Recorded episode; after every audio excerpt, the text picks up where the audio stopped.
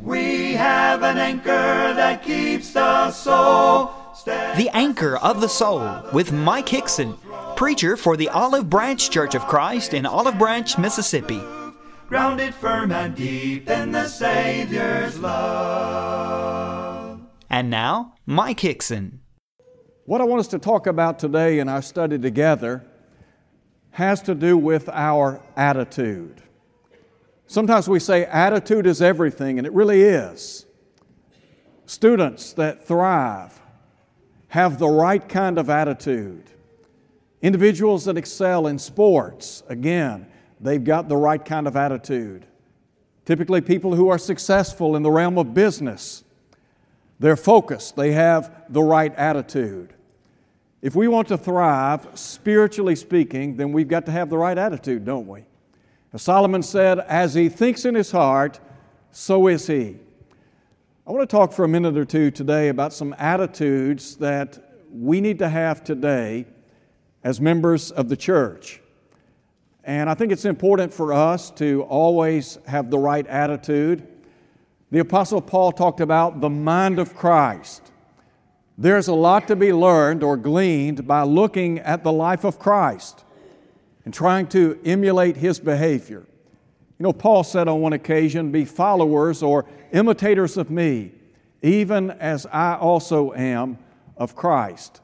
And so, to develop the right attitude, the right mindset, will help us to be all that God wants us to be. I want to begin by, first of all, talking about we need the right attitude when it comes to our passion for the Lord.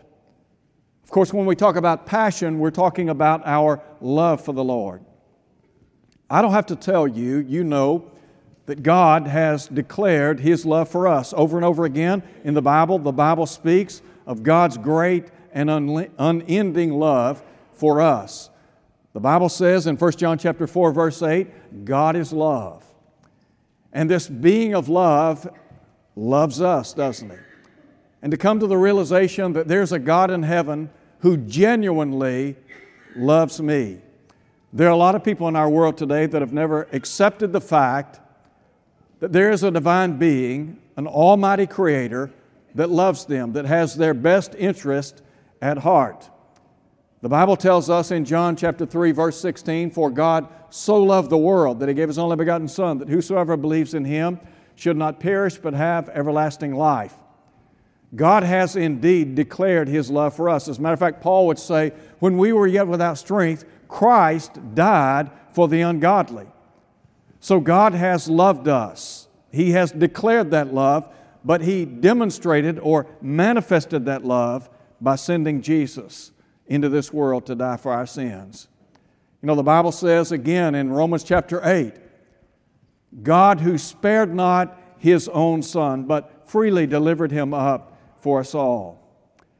God has shown His love time and again, but specifically on the cross of Calvary. There are a lot of there are a lot of people in our world today that talk about love and they use that term in a very loose way. But God meant what He said, and God has shown His love for us through the sending of Jesus. In Romans chapter 5, verse 8, Paul said, God commends His own love toward us in that while we were yet sinners, Christ died for the ungodly. Christ died for our sins. So, the realization of God's divine love. What about the reciprocation of that love? Does God not want our love in return? Sure, He does. John would write in 1 John 4, verse 19, We love Him. Why? Because He first loved us. I said a moment ago, the realization of God's love for us once we come to realize the love that God has for us, then we reciprocate that love. We show that love to Him. How do we show our love for God? Didn't Jesus say, If you love me, keep my commandments? Didn't John say, This is the love of God, that we keep His commandments? His commandments are not burdensome or grievous. We show our love to God by honoring His word and His will and His ways. We do it by complying to His will. Now, what God really wants from, from us is total consecration to His will. You remember in Matthew 22 when Jesus was asked on one occasion, What's the great commandment of the law? And the Lord said, You're to love the Lord your God with all of your heart, soul, and mind. To love God with every ounce of energy that you have, with every fiber in your body. To truly, genuinely love God and to show that love day in and day out. Well, how do we do that? Again, by consecrating, consecrating our lives to Him. When we talk about having the right attitude with regard to our passion in the church, have you ever wondered what it would be like if every member of the body of Christ had the same level of love for the Lord and His cause that people in the South have for SEC football? I mean, think about that for a minute. I don't have to tell you much about people's love for SEC football. As a matter of fact, you don't even have to tell people in the Northeast, the Northwest, you don't have to tell them about the love that people have for football in this, in this part of the country, do you? People show it every week. I mean, we fill stadiums, don't we, all across the South. Why? Because we love our team. It's amazing how people are willing to sit. I heard yesterday during the Ole Miss football game, they said the temperature on the field was 109 degrees. I don't know what it was like in the stands, but I suspect it was pretty hot. But you didn't hear people leaving the game because it was too hot, did you? You see, people don't mind sitting in the heat for a football game. They don't mind inclement weather. It can be freezing cold, it can be sleeting. Matter of fact, it could be snowing. And guess what? People are still going to be in the stands. Why? Because they love their team. How much love do we have for the Lord? You know, when Jesus said, Seek first, that means before anything else. Seek first the kingdom of God and His righteousness. Is that you? Do you love God to the extent that He is first in your life? He is preeminent in your life. Paul, when he wrote to the church at Colossae, spoke of Christ and what Christ meant to him. And he said, And Christ who is our life. Do you think Paul understood something about the love of God? He wrote about it time and again, didn't he? Paul knew something about God's love, and I have no doubt Paul loved God with all of his heart, soul, and mind. That's why he was willing to suffer hardship and difficulty and persecution and trial. That's why he was willing to die for the cause. You remember what he said?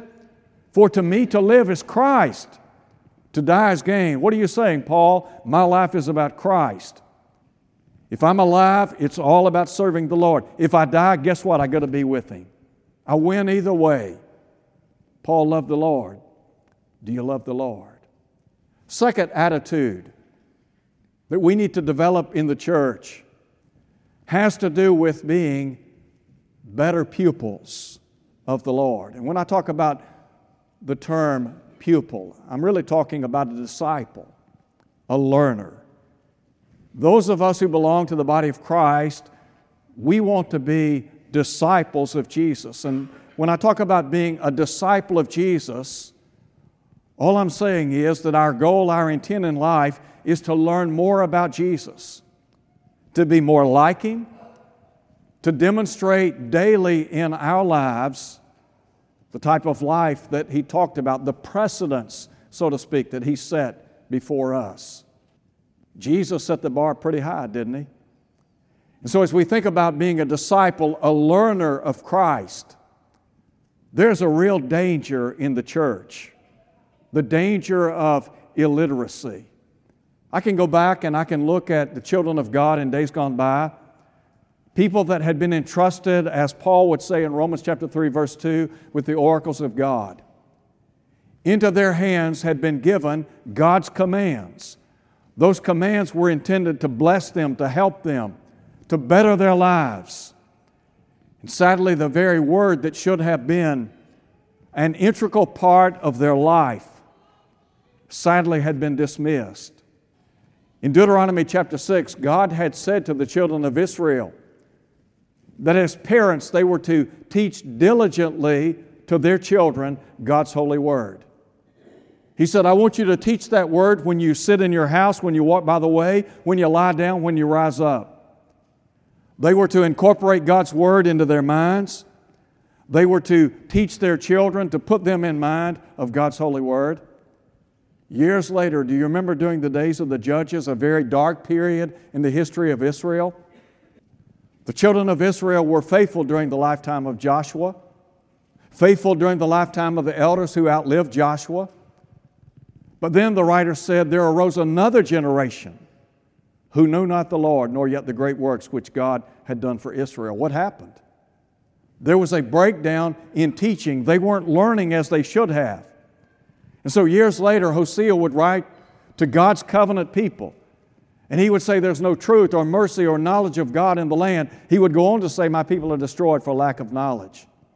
He said in chapter 8, verse 12, I've given unto you the great things of my law, but they were counted as a strange thing. They just didn't know God's word. Sometimes that happens today in the church, doesn't it? There are certain fundamental things that we all, that we all ought to know the ABCs of Christianity the fundamentals of the faith, the cardinal doctrines of the New Testament. There are certain things that each and every one of us ought to know. Once we become a child of God, the key is spiritual growth, isn't it? To feed on the Word of God. Peter said, as a newborn baby, desire the sincere milk of the Word. Why? That you might grow thereby. Do you remember the Hebrew Christians in Hebrews chapter 5? The writer chided them because they should have grown to a point where they could teach others. But he said, Look, you need somebody to teach you the first principles of the oracles of God. If somebody were to ask you this week at work, let's just say you're eating lunch together with a fellow worker, and they ask you, Who built the church? Who is responsible for the church? What would you say? If they ask you, you know, I look around in the world and I see all these different churches, which church is right? Is there a church that is right? If somebody were to say, Does the Bible teach there's one church or many churches? What would you say? If somebody asked you at school this week, What do I need to do to become a Christian? What would I need to do to become a person that is a part of God's family? what would you tell them? If they wanted to know, how often do you partake of the Lord's Supper? And you said, well, we do it every week. Well, why do you do it every week? I mean, these are basic, fundamental questions that we all need to know answers to. We might not be able to quote the verse, but we ought to be able at least to go and to read it to someone. Really, it might be better if we do let them read it because that way they see it in black and white, don't they? Let them see what God has said but you've got to know the Word in order to share the Word. So we got to study the Word, and then the goal is to share the Word. God does not want us to keep His message to ourselves, does He? You know, sometimes we talk about the greatest story ever told. What was the greatest story ever told? Wasn't, the, wasn't it the cross? Hasn't the greatest story ever told in some ways become the greatest story never told? You can't talk about it if you don't know it. If you don't know about the cross and about what the cross represents. And so, to become knowledgeable in the Word of God, to try to fill our minds with God's holy Word. The Bible, many years ago, the prophets foretold of this new covenant. And God said, I will put my laws in their mind, I will write them on their hearts. Do you know what the intent of Scripture is? Number one, to educate us. Number two, to elevate us. God's Word will never do us any good if we never let it, if, if we never let it become a part of us. In other words, if we don't internalize it and live it out every day in our lives. The intent of Scripture is that we would live by it. Sometimes I hear people talking about God's Word, and they'll talk about how, you know, God said you can't do this, can't do that, can't do this, can't do that. All he ever says is no. But you know, sometimes when, as a parent, we tell our children no, there's a reason for it, isn't there? As a parent, when we tell our children no, it might be because we're trying, we're trying to help them avoid some difficulty or hardship. It might be, excuse me, it might be that we recognize that what they want to do could ultimately hurt them. When God says no, He's not saying no to hurt us, He's saying it to help us. God wants to help us, He wants to bless us. But look, we deprive ourselves of a lot of blessings when we don't follow His Word, when we don't submit to Scripture, when we're not living according to what He says. So again, God intends to bless, not curse. But in order to enjoy the blessings, you got to follow the Word, don't you? Didn't John write in Revelation chapter 22? Didn't he say, Blessed are those who do his commandments? Think about that. Blessings reside on those who do the commands of God. But in order to do the commands of God, in order to comply to his will, you got to know something about it, don't you? There are a lot of folks in our country today. There are a lot of people whose lives are in disarray. They're, they're discontent. They're dissatisfied. They're discouraged. They, they look at their life and it's as if everything's coming apart at the seams. And there are a lot of folks in our world, they've tried to go solo in life. In other words, I don't need God, I don't need His Word, I don't need His people. I'm making it just fine. Well, when you look at the average person in America and you look at some of the things that are going on, would it be wrong to ask, how's that working out for you? Not working out for a lot of folks, is it? A lot of folks have a lot of problems. The answer to the problems of the human family is summed up in the Bible, isn't it? God has the answer. God has the answer to the problems that we face in life. Let me talk about a third attitude that we need in the church. It has to do with our praise to the Lord. And by that I mean our worship to God. Worship is really a privilege. One of the reasons that we come together every first day of the week is so that we might give God the adoration that He is due. I mean, think about it.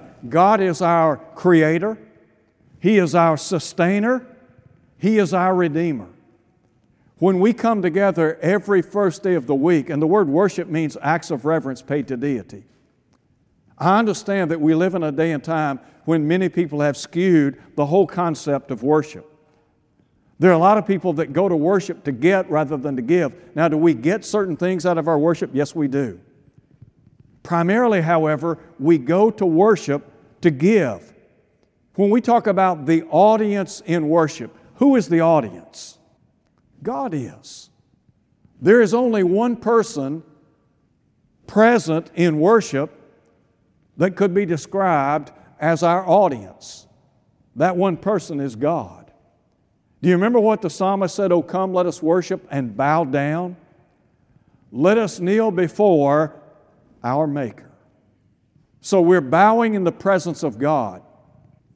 We remind ourselves of the fact that we didn't get here on our own, that God has blessed us richly and I think sometimes it's good when we come together on the first day of the week to just reflect upon all the benefits and blessings that we enjoy. James said, Every good gift, every perfect gift comes down from above. I hear people talking about how they've done this and they've done that and they've acquired this, they've acquired that, and they've pulled themselves up by their own bootstraps, etc. Look, none of us would have anything if it weren't for God. Every good gift, every perfect gift comes from where? From above. God is the dispenser of all blessings in life, isn't He? When we come together on the first day of the week, one of the things we remind ourselves is that, look, God is our benefactor. As Paul said in Athens many years ago, He is the giver of all life, breath, and listen to Him, and all things. God has given us all things to enjoy. Yes, He's our Creator, and yes, He's our Redeemer. A moment ago, we partook of the Lord's Supper. Every first day of the week, we remind ourselves Jesus gave His body for our sins on the cross of Calvary. We think about that blood that was shed on the cross. Peter said, speaking of that blood. he said, we haven't been redeemed by corruptible things, but by the precious blood of Christ, as of a lamb without spot and without blemish. What one of us could afford to be without that blood? Not a single one. What's the song we sing? What can wash away my sins? Nothing but the blood of Jesus. So we come together to worship God. We come for the purpose of adoration, and then we receive edification, don't we? We are built up in the faith. You think about, think for a minute about the blessings that you derive from being with people of like faith. The world, in many respects, has become hostile to Christianity. And there are a lot of folks don't have any use for those of us who claim to be Christians. And to, and to be in the presence of people that think like we do and act like we do, that want to go to the same place that we do, means a lot, doesn't it? I mean, you're out here doing battle with the world, and you're trying to live. You're trying to live a godly life day in and day out, and the world is whipping you and beating you. But you can come to worship and you can be built up. You can, you can have your spiritual battery recharged rekindled. You can leave renewed. We come together to worship God. What's the old sign? Remember the old sign? Enter to worship, leave to serve. Which brings us to a fourth thing another attitude needed in the church. That is, we need to have the right attitude when it comes to our productivity in the Lord. I want to say today, God has saved us so that we might serve Him. I want to say it again. God has saved us so that we might serve Him. If you read this next week, James chapter 2, I would encourage you to read James 2 beginning in verse 14. James talks about a living, breathing, acting, active faith. And really, what he's saying is the faith that blesses is always an operative faith faith and works. That's it. Those of us who belong to the family of God, Paul would say, we have been created in Christ Jesus for what purpose? Good works. You see, God wants us to be His hands, His feet. He wants us to be His voice in this world, doesn't He? So look at your life. You know, we sometimes talk about the various works of the church. I really think the primary work of the church is evangelism. Edification and benevolence, they are tools for evangelism. And so when you look at the various works of the church, evangelism, edification, and benevolence, what God wants is for us to be involved in one or more areas of the work of the church, doesn't He? He wants us to be productive. The attitude needs to be, as Isaiah said many years ago, Here am I, send me, use me. When you look at the life of the Apostle Paul and you think about his service for Christ, do you think, do you think Paul got every bit of mileage out of his body for the cause of Christ? I think, I think he used every ounce of energy he had for the cause. So, what about our attitude when it comes to productivity in the kingdom of God? Do you want to see Olive Branch reach her full potential? I think we all do, don't we? In order for Olive Branch to be what she can be in the eyes of God, it will entail every person being involved. Your human body, the body that, that, that God has blessed you with. You've got a usage for your arm, your hand, your fingers. You use your legs, your feet, your toes. You use your back. You use your head, your eyes, your ears. Every part in your body is vital, isn't it? You need it. Well, every part in the body of Christ is vital, is necessary. There are no big I's and little U's in the church. We're all important. We all have a, we all have a role to play. So you just think about if every one of us, let's just say over the, over the course of the next three months, we've got three months left in this year, every single one of us reach out and teach one, just one person. Find somebody that you know, friend, family member, neighbor, classmate, co-worker, whatever. Ask them, would you be interested in studying the Bible? Would you like to know more about what the Bible teaches? Just ask them. If every one of us would teach one person, and then if every one of us would try to serve one other person, just serve somebody. There, there are a lot of folks that have needs, and there are a lot of ways that you can serve other people. You can serve them by providing a meal. You can serve them by praying for them. You can serve them by visiting with them because they're sick, maybe they're housebound. You can send a text, you can make a phone call, you can send a card. Look, there's something for all of us to do.